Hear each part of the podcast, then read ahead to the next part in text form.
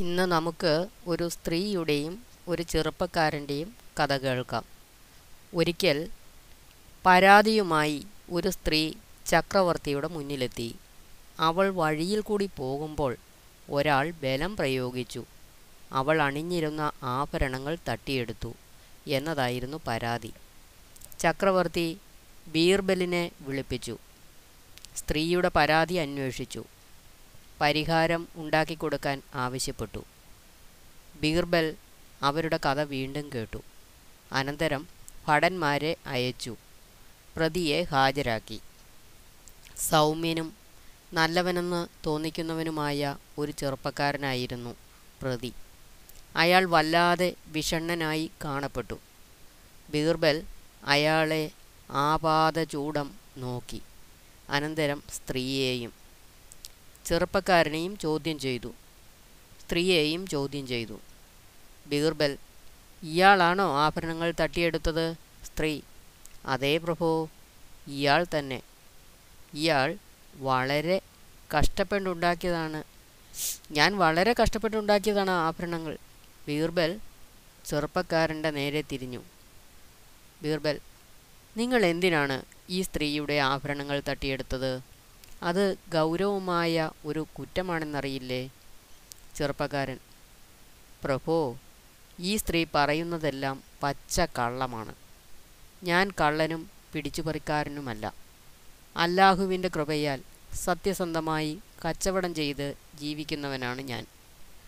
ഈ സ്ത്രീ സാധനങ്ങൾ വാങ്ങിയ വകയിൽ കുറേ പണം എനിക്ക് തരാനുണ്ട്. അത് ചോദിച്ചപ്പോൾ വാക്കേറ്റമായി.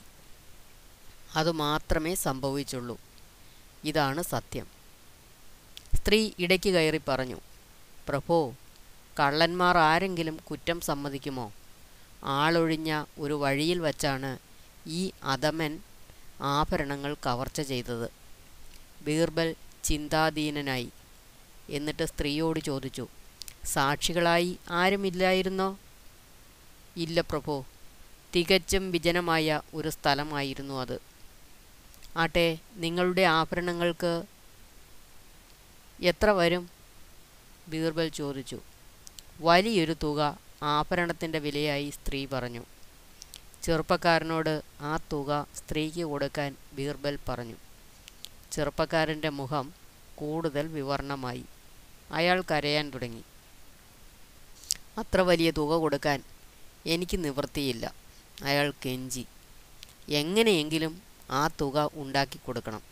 അല്ലെങ്കിൽ തൂക്കുമരത്തിൽ തൂങ്ങാൻ തയ്യാറാവൂ. ബീർബൽ കയർത്തു. ചെറുപ്പക്കാരന്റെ ബന്ധുക്കളും സുഹൃത്തുക്കളും കൂടി പണം സമാഹരിച്ചു. സ്ത്രീക്ക് കൊടുത്തു. ഉടൻ തന്നെ അവരോട് പൊയ്ക്കൊള്ളാൻ ബീർബൽ പറഞ്ഞു. സ്ത്രീ കൊട്ടാരം വിട്ടകന്നപ്പോൾ ബീർബൽ ചെറുപ്പക്കാരനോട് പറഞ്ഞു നിങ്ങൾ ആ സ്ത്രീയുടെ പുറകെ പോകണം. ആളൊഴിഞ്ഞ സ്ഥലത്ത് വെച്ച് അവരുടെ കയ്യിൽ നിന്നും പണം തട്ടിയെടുത്തു ഇവിടെ കൊണ്ടുതരണം.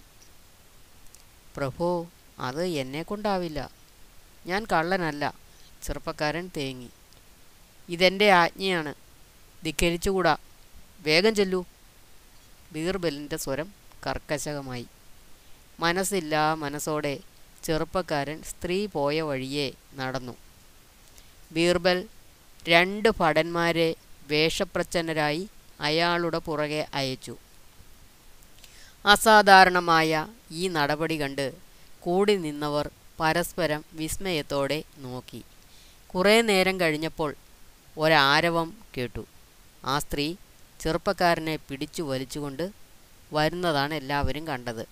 അവരോടൊപ്പം ഒട്ടനവധി ജനങ്ങളും ഉണ്ട്. പ്രഭോ ഇയാൾ കൊള്ളക്കാരനാണ്. എന്റെ കൈവശം ഇരുന്ന പണം തട്ടിയെടുക്കാൻ ഇയാൾ ശ്രമിച്ചു. പക്ഷേ ഞാൻ അതിന് അവസരം കൊടുത്തില്ല. ഞാൻ അവനെ ബലമായി പിടിച്ചുകൊണ്ടുവന്നിരിക്കുകയാണ് ഈ കൂടിയിരിക്കുന്നവരൊക്കെ ഇതിന് ദൃക്സാക്ഷികളാണ്.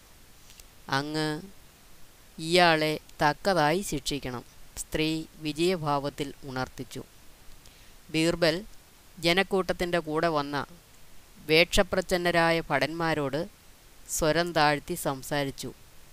എല്ലാം കേട്ട ശേഷം ഗൗരവപൂർവം ബീർബൽ പറഞ്ഞു ആരെ എങ്ങനെയാണ് ശിക്ഷിക്കേണ്ടത് എന്ന് നാം തീരുമാനിച്ചു കഴിഞ്ഞു. തീപ്പൊരി ചിതറുന്ന കണ്ണുകളുമായി ബീർബൽ സ്ത്രീയുടെ നേരെ തിരിഞ്ഞു.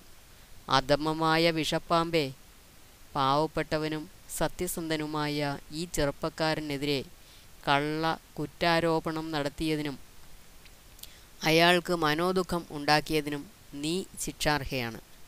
നീ ദുഷ്ടയും കുടിലയുമാണ്.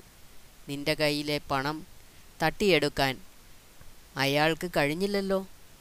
അതിനുള്ള ശരീരബലവും മനോധൈര്യവും അയാൾക്കില്ലായിരുന്നു.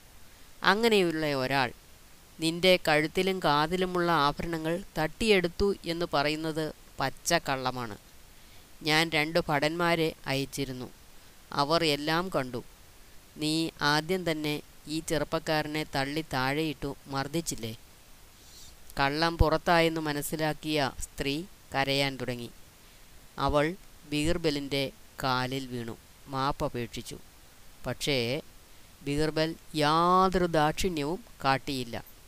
ഇല്ല നിന്നോട് യാതൊരു ദാക്ഷിണ്യവും പാടില്ല. ആദ്യത്തെ ശിക്ഷ ഉടൻ തന്നെ നടപ്പാക്കട്ടെ. തല മുണ്ടനം ചെയ്ത് കഴുതപ്പുറത്ത് കയറ്റി അവളെ ആദ്യം നഗരപ്രദക്ഷിണം നടത്തിക്കൂ. ബാക്കിയുള്ള ശിക്ഷ പിന്നീട് അറിയിക്കാം.